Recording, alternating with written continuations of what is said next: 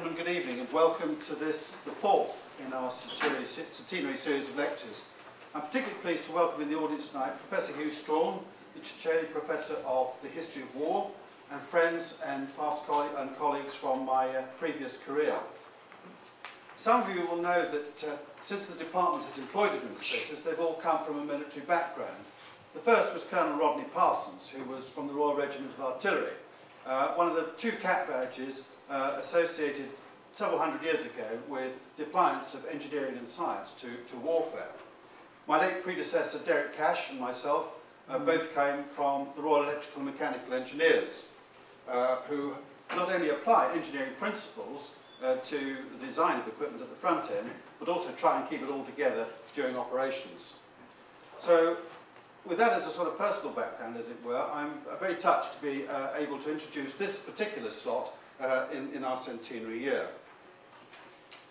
Ever since Cain slew Abel, mankind has unerringly exercised its survival by one group with a particular interest, territorial, economic, revenge, having a go at another.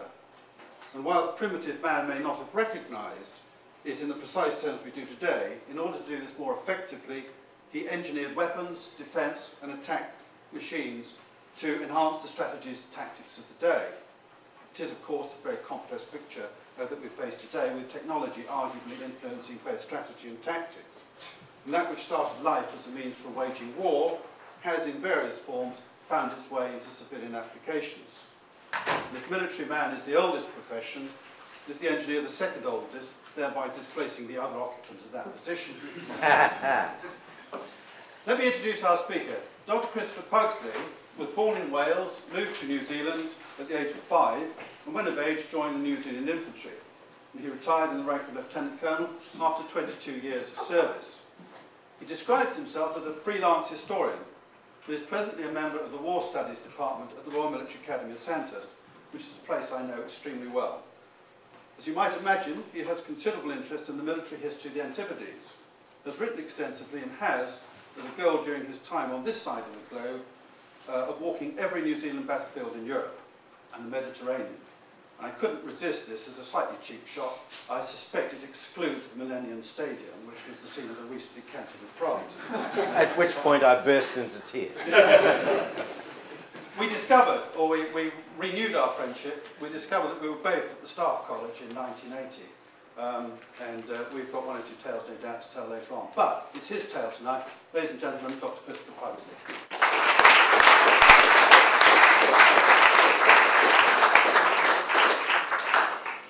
Professor Borthwick, Chris, Hew, uh, Brigadier Henchley.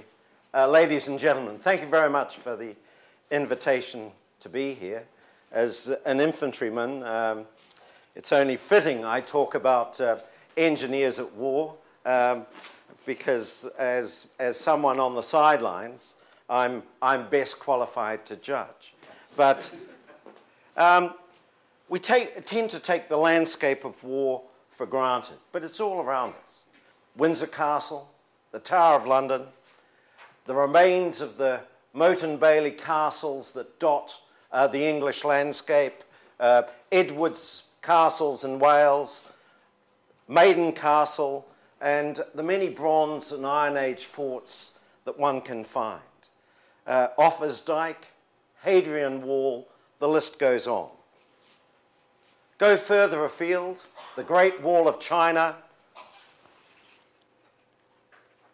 the land walls of Constantinople, uh, all are testament to the skills of the military engineer.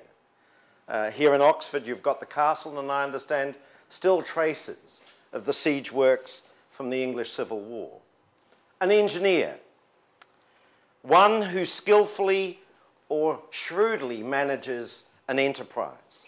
In Old French, it meant a trickster or schemer and was sometimes applied in the military sense to someone who used stratagems in both offence and defence.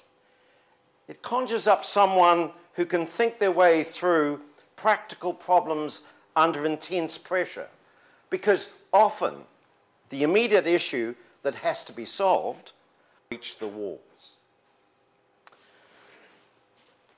We often have and can see their achievements, but know fewer of their names from this period. Demetrius I of Macedon, given uh, the title the Besieger for his ingenuity in devising new siege engines in the siege of Rhodes uh, in 305, 304 BC. Among his creations, uh, Helepolis, the taker of cities, um, 125 feet tall and 60 foot wide. And of course, there's the Greek philosopher and mathematician Archimedes, who used his engineering skills in, during the siege defense of Syracuse, 1213, 1212, and has said lost his life because being preoccupied in solving a theoretical problem, he failed to heed the warning of a Roman legionnaire. The kings of England each had their master engineers. William the Conqueror had uh, Humphrey de Tilleul, immortalized, as we'll see in the far image, uh, in building the prefabricated fort that was shipped across uh, and directed at Pevensey. However, Humphrey had domestic troubles at home, and so he went back uh, to Normandy and was replaced by uh, the monk, uh, later Bishop uh, Gundulf of Bec, uh, who assumed the role, if not the title, of master engineer, supervised the building of the White Tower and later the castle at Rochester, uh, and his engineering skills were an essential asset in the conquest of Britain, and as I've mentioned, it's testified by the Motte and Bailey castles that was part of the, secu- the securing of uh, both Britain and the disputed lands, and we can see it again with Edward's Castle and in the Scottish borders. Such men were jack of all trades, both in terms of the growing sophistication of fortifications, Conway Castle there, and with the advent of gunpowder, the manufacturing of cannon. No distinction, the military engineer was responsible. Gunpowder was simply another tool for the engineers who experimented how it could be used, both in battering down castles and how castles' defences needed to change in order to withstand it. It saw a revolution in the design of fortifications. The Trace Italiens, and uh, in the Italian wars of the 15th century, uh, Martini, the San Gallo family, uh, San Michele, and of course, Leonardo da Vinci, who was appointed uh, engineer to Louis XII of France in 1507. In England, the master engineer first became the first master of the ordnance and then master general, responsible for supervising the building of fortifications, barracks, artillery, the siege train, and military manufacturing. Everything. Gradually, we see the separation into military engineers and gunners in the 17th century. Engineers being con- increasingly concerned with the construction of fortifications and devising methods for their defense and, and also their successful capture with the building of roads, bridges, canals, and tunnels remaining essential corollaries to this. They were an elite body of experts, not yet officer status, but uh, certainly not uh, sappers, relying on the soldiery and conscripted peasants to carry out the manual work under their supervision. It was only in the late 18th century do, that we see the formation of specialist troops. In the United Kingdom, the Corps of Military Artificers changed in 1812 to the Royal Sappers and Miners, and confusingly enough, in a very British way, the parallel body of the Royal Staff Corps, a body of engineers under the Commander in Chief at the Horse Guards in direct competition with the Royal Engineers who owed allegiance to the Master General of Ordnance.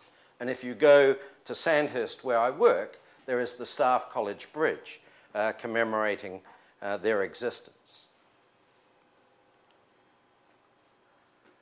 The growing sophistication of fortification design and technology of gunpowder warfare highlighted the need for specialist training, not seen as necessary uh, for officers in cavalry and infantry who learnt their job with their regiments.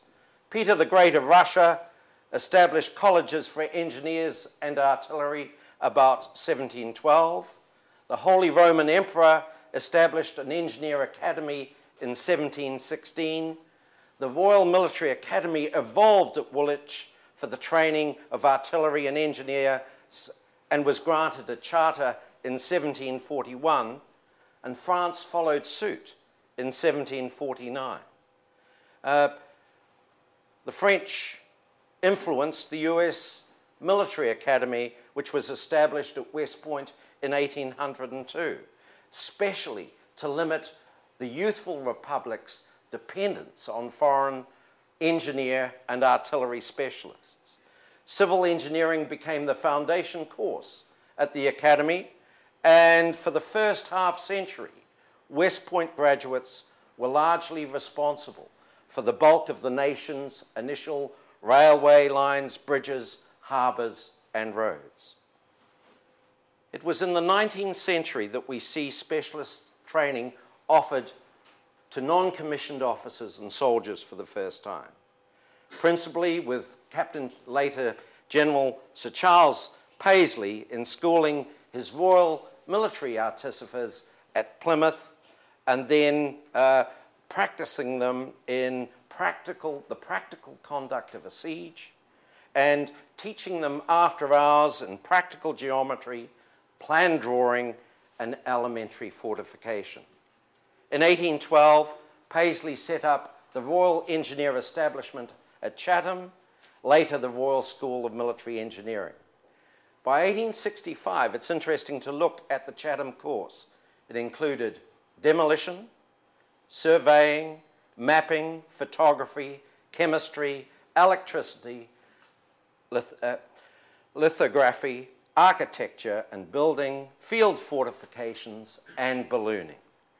The engineer was an essential component of the small wars of empire in the 19th century. And I put that one up there almost as an indulgence because it shows the lines of Torres Vedras that were replicated now in the range area at the Royal Military College, now the Royal Military Academy Sandhurst.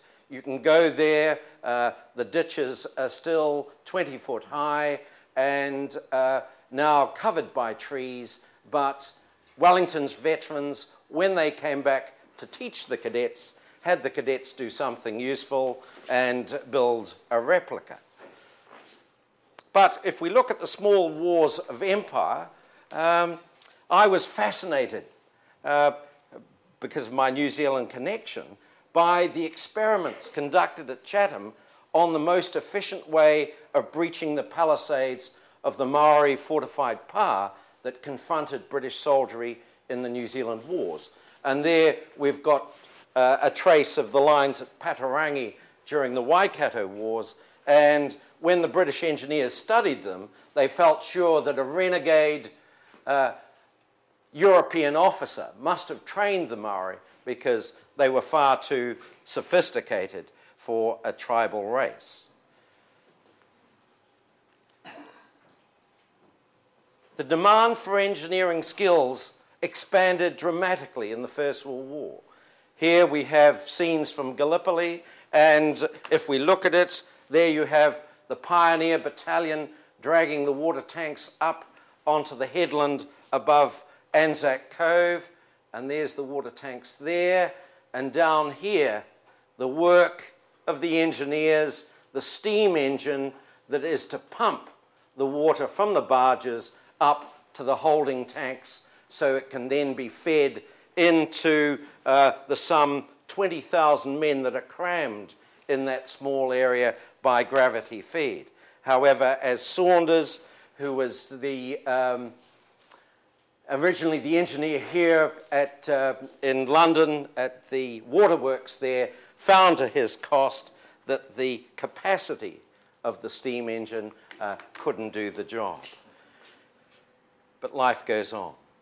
If we look at the tiny engineer component in each division of the British Expeditionary Force that went to war, uh, two field companies and a signals company, and how it expanded by 1918 to over 18, 1,800 units, totaling some 300,000 personnel, uh, encompassing tunneling, heavy and light railways, mapping and survey, with the production at its peak of eight tons of maps a day to meet the demands for the Western Front, gas, chemical weapons, searchlights, construction of all types, bridging, balloons, forestry, waterways, docks, water purification, as we see there, supply, sanitation with baths, laundries, the, the Foden thresh chamber that could steam clean uh, 20 blankets an hour, uh, all of these things, and the bloody reality at the sharp end of infantry being assisted by engineers to hold ground one or break through the German defences with grenades, gas and oil projectors, Bangalore torpedoes that come in for the first time, and by track machines in the form of tanks. And uh, there's no guessing which one is the German one. By the Second World War, the Royal Engineers were divided into three sections field and fortress, lines of communication, and transportation. And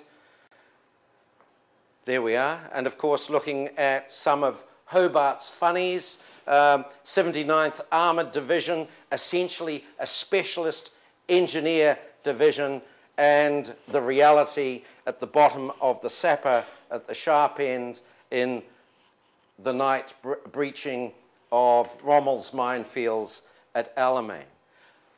What I want to do uh, for the rest of the lecture is to use that as a model to explore the engineer's roles, the lines of communication, and then how we get and take the fortress. So let's have a look at moving to the field of battle. The Devil's Highways, marked on English maps and still very evident today, show the course of the Roman roads through Britain. They were the arteries of empire, mapping the course of campaigns and, uh, and of course, after the military, the politics and the economic wealth followed. Um, Ridley Scott's opening scenes of Gladiator uh, captures the complexity of a Roman fortified encampment with its protective walls and its engines of war. And it's a great opening scene. Each legion of 6,000 men provided its own security on the march by building castra or fortified camps to a set drill and pattern as it moved. Uh, the legionnaire was trained in building field works, laying out camps, moving earth, making roads, and employing subject populations as a labor force. They were skilled professional soldiers.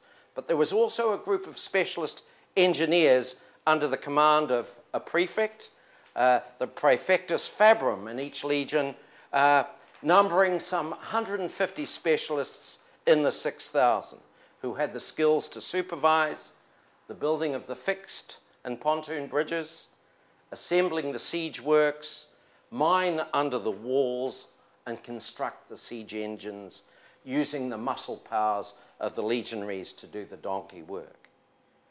Getting there has been the reality of armies right up to this day. Uh, the simplest form of road in field engineering consists of two parallel ditches with the excavated spoil heaped between to form the camber. An alternative type, widely used in wooded swampy areas, is a corduroy road made from felling trees to clear a path, split, splitting them and providing a corrugated highway. And it's interesting that it was used in Roman times. The corduroy roads of uh, planks were used on, certainly on the Somme and at Passchendaele over the muddy ground, and again during the Burma campaign. So nothing changes. Such roads were built for military necessity, leading to political control and economic growth. Field Marshal Wade and his redcoats carved the military roads across the highlands of Scotland to subdue the clans after the Jacobite rebellion of 1715. We have the 1500 mile Grand Trunk Road in India for the same purpose.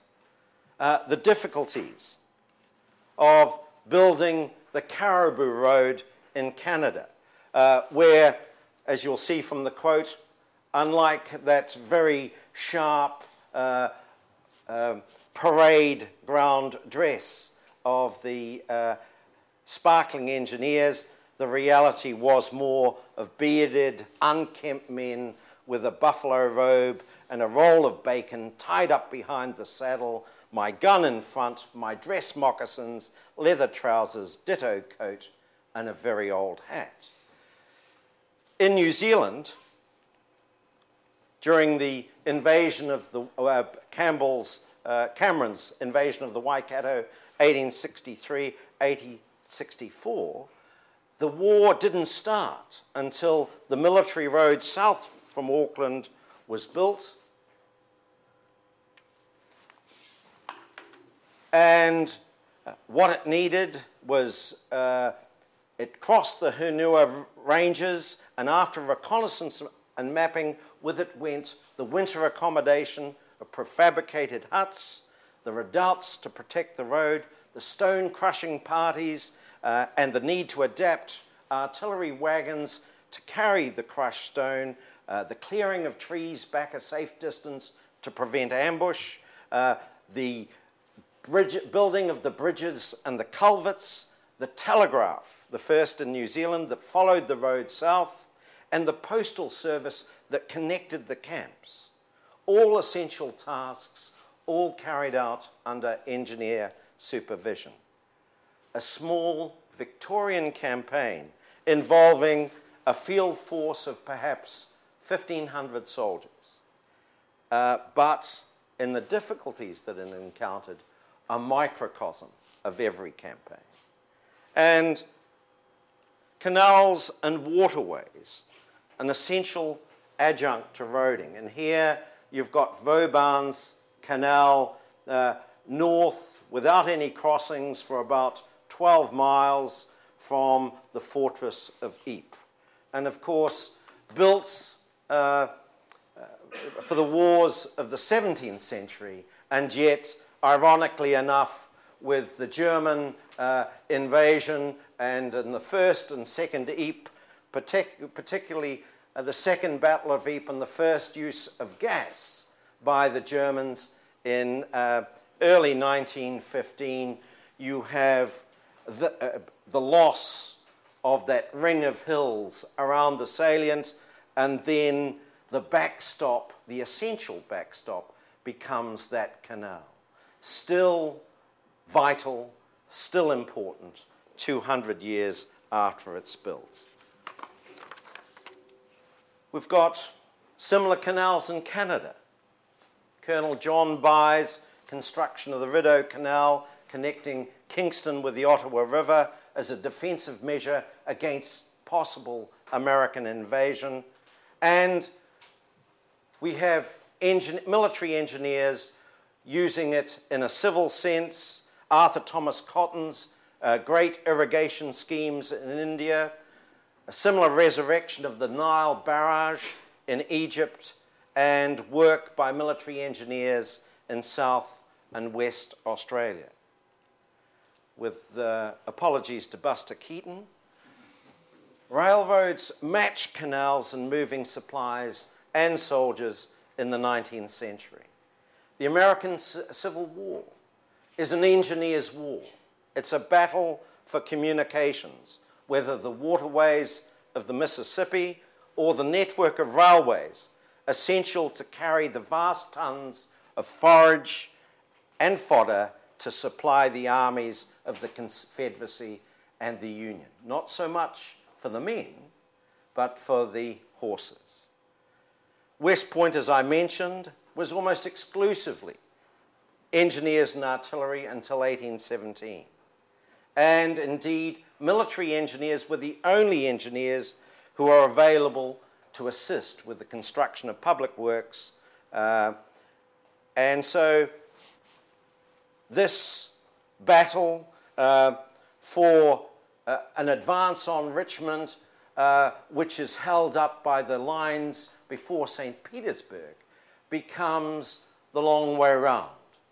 That huge sweeping arc to cut the, Missis- of the Confederacy along the line of the Mississippi, and then uh, uh, Sherman's march through Georgia, uh, destroying the will of the people to resist, a battle for communications, maintaining the railways, destroying the railways as they advance into the heartland of the Confederacy. If you look at Palestine campaign in 16 to 18, Sinai Palestine campaign, we see the same thing. The British advance is predicated on the way the railway creeps across the Sinai Desert with water pipelines and uh, engineers looking for and reopening wells along the way. And in France and Belgium, the railway operating companies bought uh, ammunition forward and evacuated the wounded, and the light tramways in the trenches did the same. Uh, next year, you'll be able to uh, visit Wellington Cavern, which is under the old town of Arras, and see part of uh, the enormous complex, uh, an underground city capable of accommodating 25,000 men in the medieval quarries marked in red.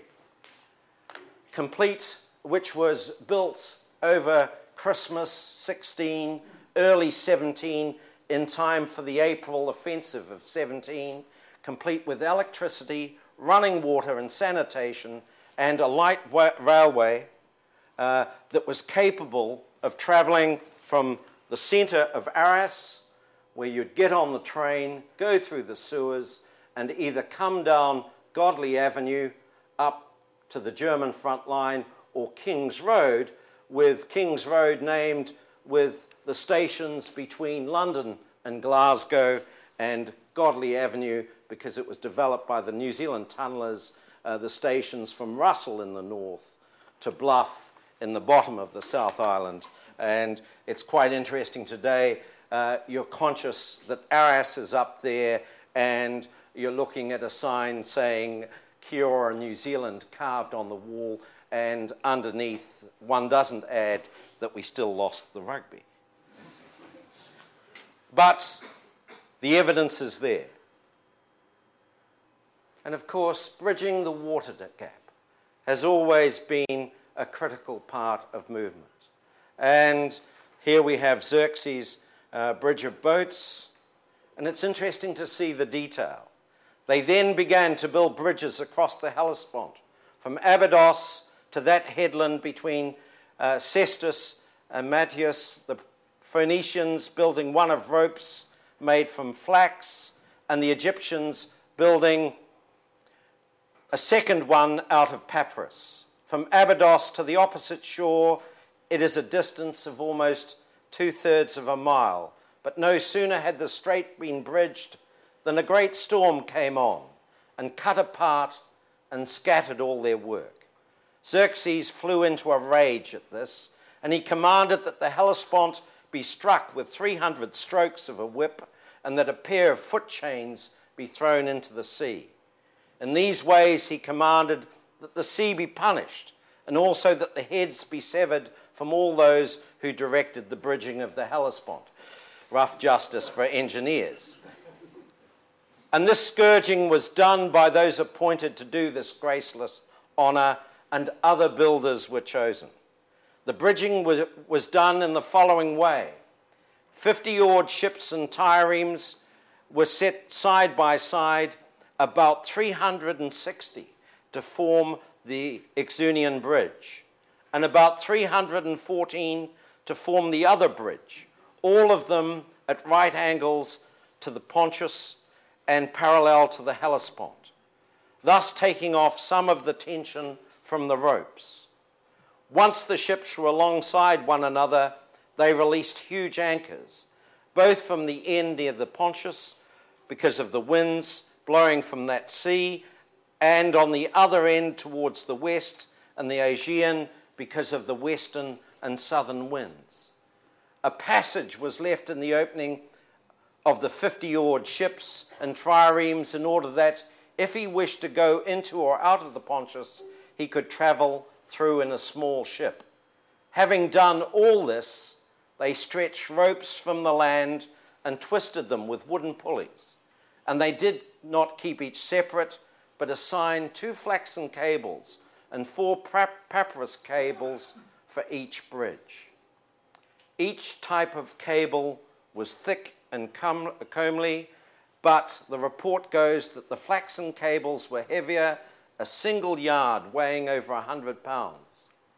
When the sea was bridged, Wooden timbers equal to the breadth of the floating ships were felled and were laid on the stretch cables, and laying them alongside one another, they tied them fast.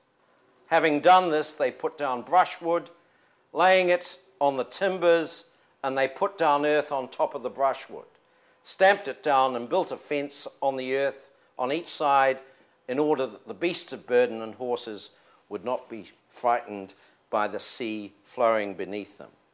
And uh, as a frequent visitor to Turkey and to Gallipoli, and who, anyone who's crossed uh, the straits at Çanakkale and seen those winds there, one wonders at uh, the feat of that achievement. And, and um, in 480 BC, a king's vision was put into effect by engineers.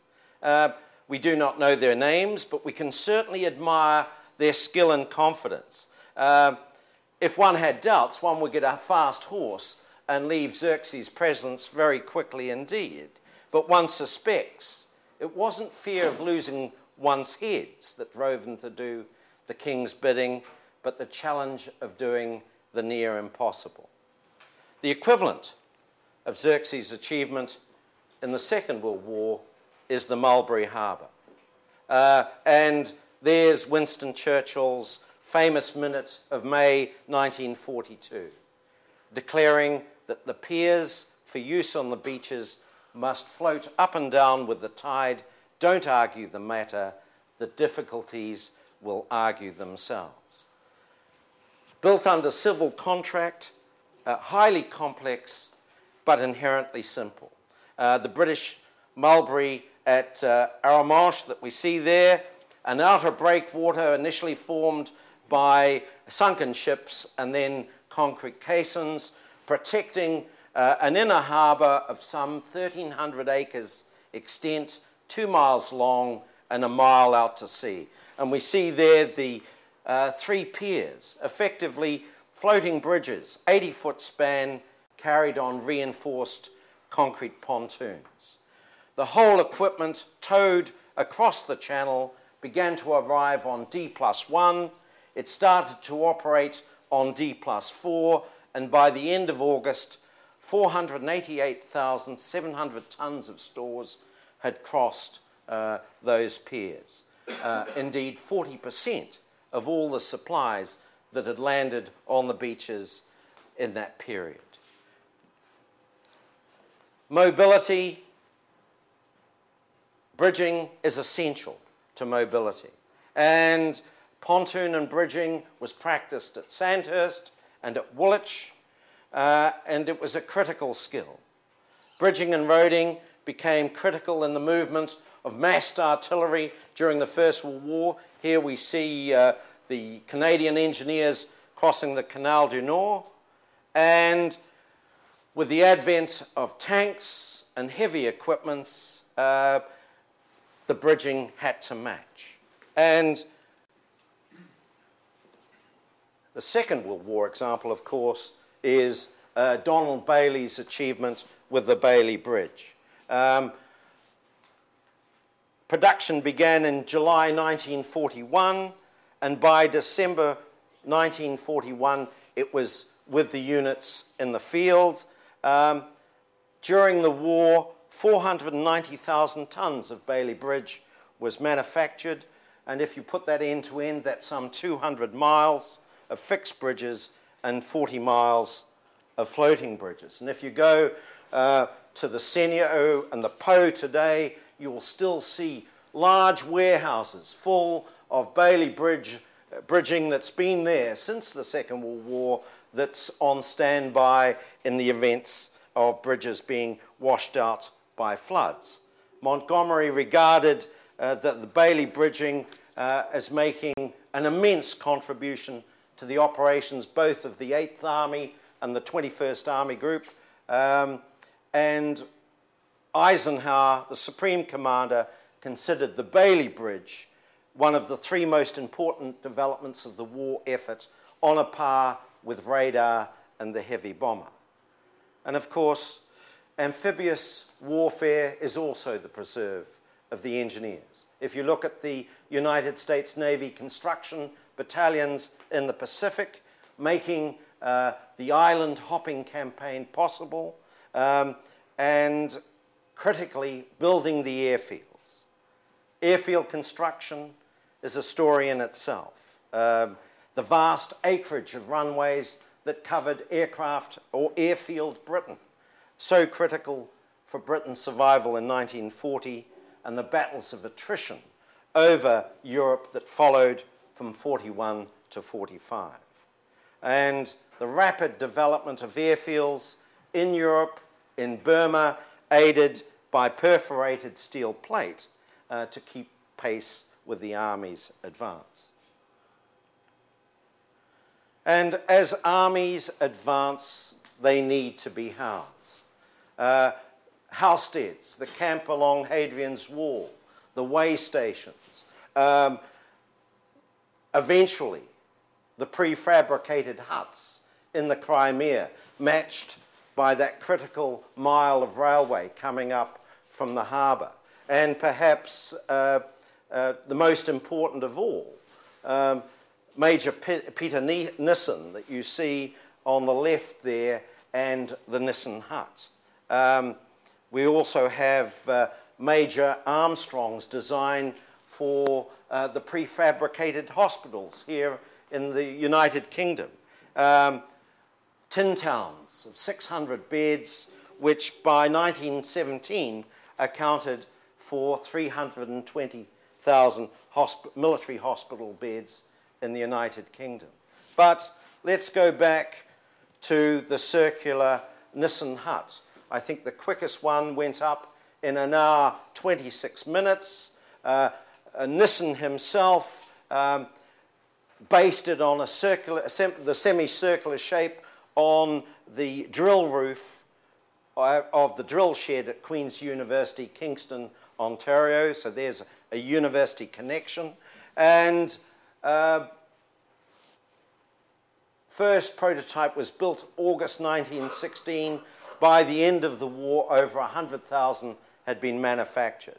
Uh, Nissen quite sensibly patented his invention and then followed that up with patents in the USA, Canada, South Africa, and Australia. He didn't get any money uh, during the war, but it's interesting that when uh, the British Army sold its surplus Nissen huts after the war, uh, Nissen's cheque was £13,000, uh, which wasn't too bad in 1919 money and a DSO to boot. The skills of the military engineer have always been applied to the broader military field. Captain jo Joshua Jebb established the model for prison design with his plan for Pentonville Prison in 1837. Captain Douglas Galton revolutionized barracks and hospital constructions with his innovations in heating and ventilation. Cast iron frame buildings were also of Royal Engineer special, speciality. Sappers worked on the covered slipways at Chatham and on the great exhibition buildings. In 1854, the South Kensington Museum, and there's the dome inside the South Kensington Museum, now the Victoria and Albert Museum, was erected on land cleared by a party of soldiers from the Corps of Royal Sappers and Miners. Uh, the museum, opened in 1857, was designed by Captain Francis Fowke, uh, Royal Engineers, who, in addition to his work on museums and galleries, was a restless inventor, being credited with a very portable fire engine that was adopted by the Army, a collapsing camera, and a bath that would pack up like a book, an improved umbrella so constructed that all its parts should be contained within the thickness of an ordinary walking stick. However, that proved impossible to make, and a lighting machine used throughout the Kensington Museum, uh, which would ignite some hundreds of gas burners within seconds. In 1864, he started his last great design, uh, the Royal Albert Hall. However, uh, he died uh, he, the following year, and the design and work on the Royal Albert Hall was continued by Colonel Henry Scott, uh, Royal Engineers. At that time, Scott's claim to fame was uh, his work on various forms of concrete, some of which then went into commercial manufacture, and he also perfected hachuring, the system of representing heights on maps. And of course, the great feature of Scott's uh, work was the dome. And it said that when it was completed in 1871, Scott ordered everyone out of the building and knocked away the last support alone. Faith or just wanted to savor the moment. And so we've got there. We've got to the primary task, uh, the battle itself. Uh, and in terms of fortification, the king's master engineers have left their monument, as I've mentioned, throughout Britain and throughout the world. I, I was set, uh, I put that up, Great Wall of China, uh, because uh, I thought, until John mentioned it, that it was the one thing that man-made object you could see from space. I understand there's a rubbish dump on Staten Island that's bigger. Um, however, the Great Wall of China, in fact, one of 20 such walls, uh, and that's the one that survives, uh, the world's longest man made structure, made uh, to control the boundary and as a defensive barrier, with uh, soldiers able to walk along its walls 3,948 miles from Shanhai Pass, Pass in the east to Lop Nor in the west. Walk Troy, by contrast, and it's about six, dare I say it, rugby fields. Uh, in size, tiny. You can walk it in an hour. But as a lesson in military engineering, it's humbling to see the skill of how those walls are caref- carefully angled and how uh, the arrangements of the blocks of stones make it almost impossible uh, to prize it apart. Uh, all done by hand under masterful supervision thousands of years ago. Subterfuge by means of, I guess, an engineer built wooden horse uh, was the only way in or starvation, usually beyond the sta- staying power of the rampaging armies of the time. But siegecraft was also the skill of the castle builder. And the one that dominates the European landscape is Vauban, military engineer to Louis XIV, leading engineer of his age, whose surviving fortified towns in northern France uh, give uh, ample evidence of his genius. Starting as a king's ordinary engineer in 1655, Marshal of France by 1703. His defensive zone uh, allowed him to gradually evolve uh, three series of defensive works, and that is the final product. Um, he, was, he had a national vision to meet Louis' aim, yet at the same time, he was a master of detail. In his lifetime, he built 33 new fortresses and remodeled hundreds of others, and also built the defended dockyards to support Louis' dream of a powerful navy. A similar figure is Sinan, military engineer and architect to Suleiman the Magnificent, who, after serving uh, on four of the Ottoman Emperor's campaigns, became chief of the imperial architects at the age of 50, and in 47 years created some of the architectural wonders of the world. The Suleymaniye uh, Mosque in Istanbul and the Selimiye Mosque in Edirne. And uh, you're conscious of that genius uh, when you stand on a crisp, clear morning overlooking the Golden Horn from the uh, balcony of the Suleymaniye. And of course, if you're in Istanbul, you've got to walk the Theodosian land walls that protected uh, Constantinople for a thousand years.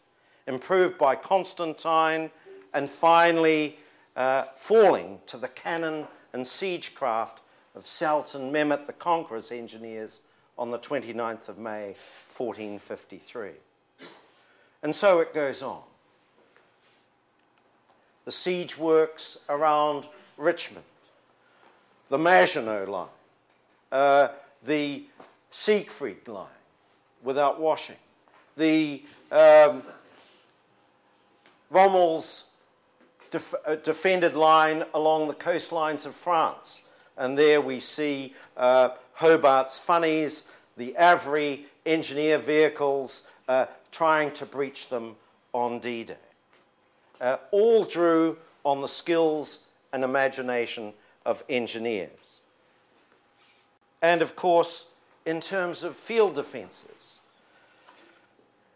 just look at the problem that the infantryman faces at Passchendaele trying to break through the muddy wire barriers, all covered by bunkers and interlocking machine guns, stretching back six to eight kilometres in depth, deliberately designed to force British artillery to move at the critical moment. Or Rommel, forced on the defensive uh, at Alamein, uh, building his chocolate ghetto, his black forest cake, almost of devilment with his uh, uh, devil's gardens.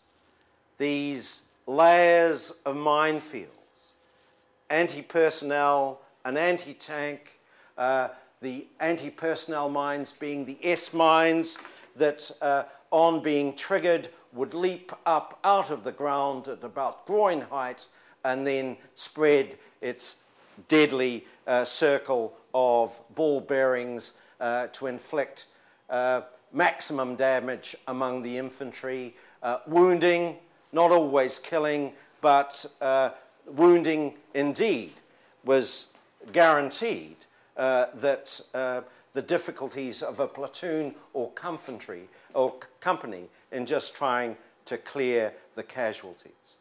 And interspersed with that, as you see, those circles, the um, Italian and German defenders positioned uh, like layers of cream inside the ghetto uh, to stop Montgomery's infantry and armor breaking through. Uh, devilish defenses, and we see it still today. Um, Grozny, Fallujah, uh, examples of an engineer's deadly art, and uh, denying access, more recently still, Israeli ceding uh, the Hezbollah uh, strongholds at, in Lebanon at the end of the recent campaign.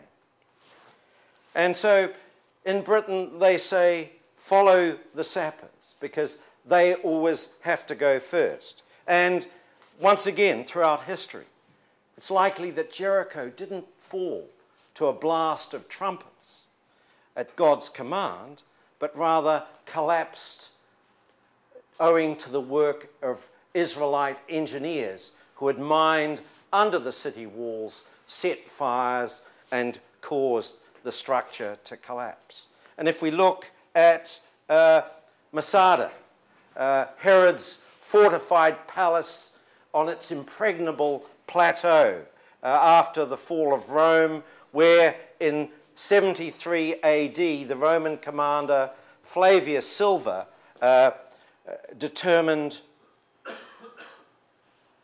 to besiege.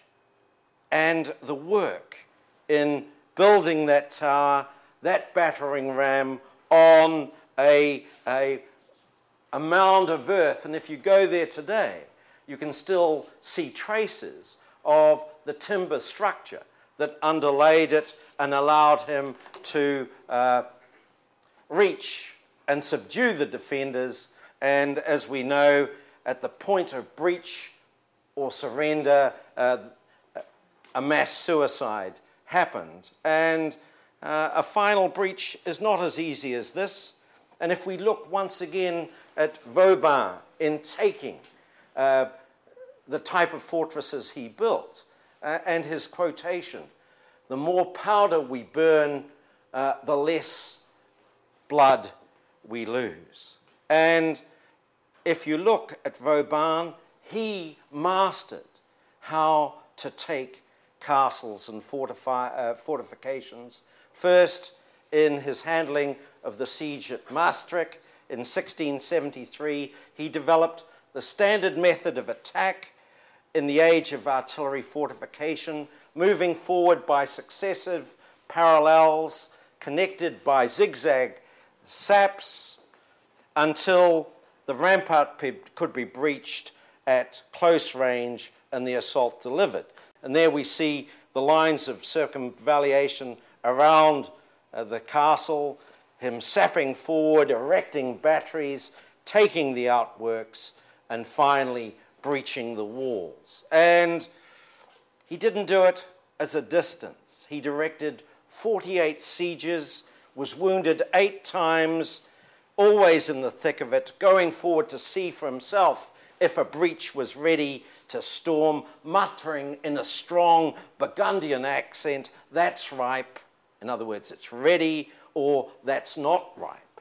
And at the point that it was ripe, then it was the engineers who placed the charges and ignited the fuses. It was the engineer officers and the 14 sepoys of the powder bag party that uh, uh, placed uh, the charges at the Kashmir Gate uh, during the Great Siege, uh, during the Indian Mutiny and the storming of Delhi.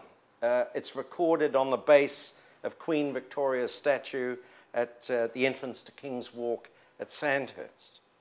Engineers led the way in the Peninsular War and in 1860 in taking the Taku forts.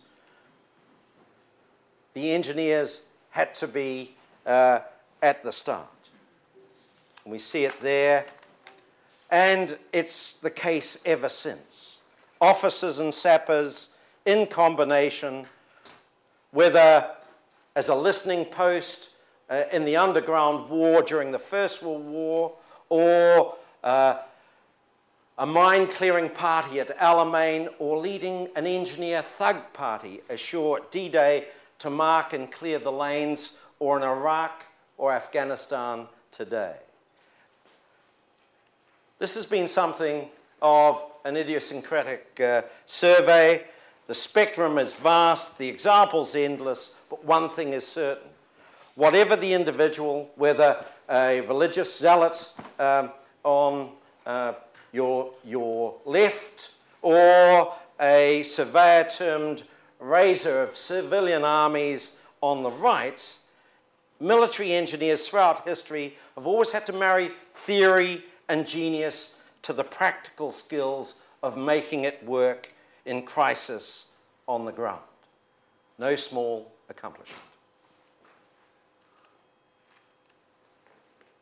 Thank you very much.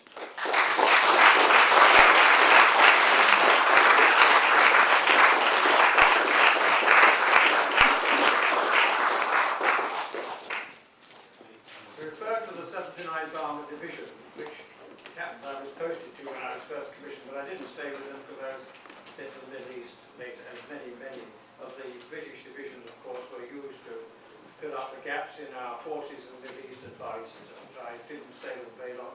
But I knew that everybody talks about their funnies, uh, and I, I know that bridging tanks were, of course, one of the funnies, and I think flail tanks for setting off mines was another.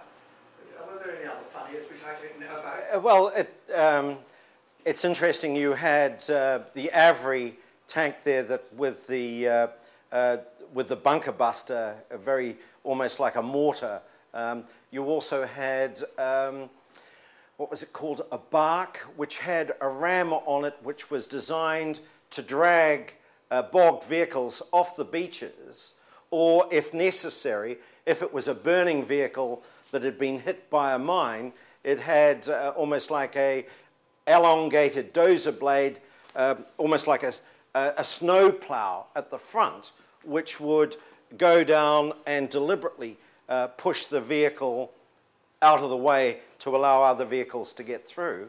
Um, you had the fascine carriers, the track, uh, which were uh, carrying uh, huge bundles of uh, wood or timber to drop in anti-tank ditches, or the other ones were um, the track layers that uh, put down almost like a perforated steel track, uh, once again to allow um, um, engineers or uh, the vehicles off. And of course, you know, uh, as I'm talking and thinking furiously, uh, the crocodile, the flamethrower tanks that, um, um, and also there was a Bren carrier variant of that. So, uh, you know, and of course the large bridge layers and, um, and the ones I showed, which I can't remember. But how will that do for a start?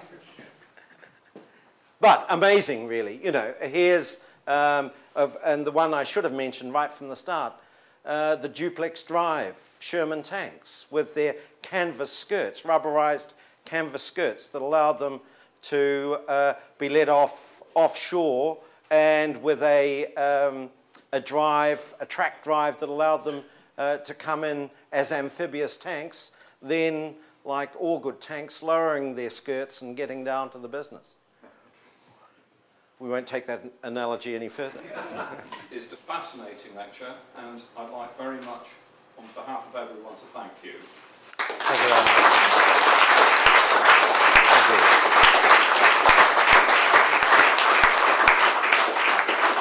Thanks so much.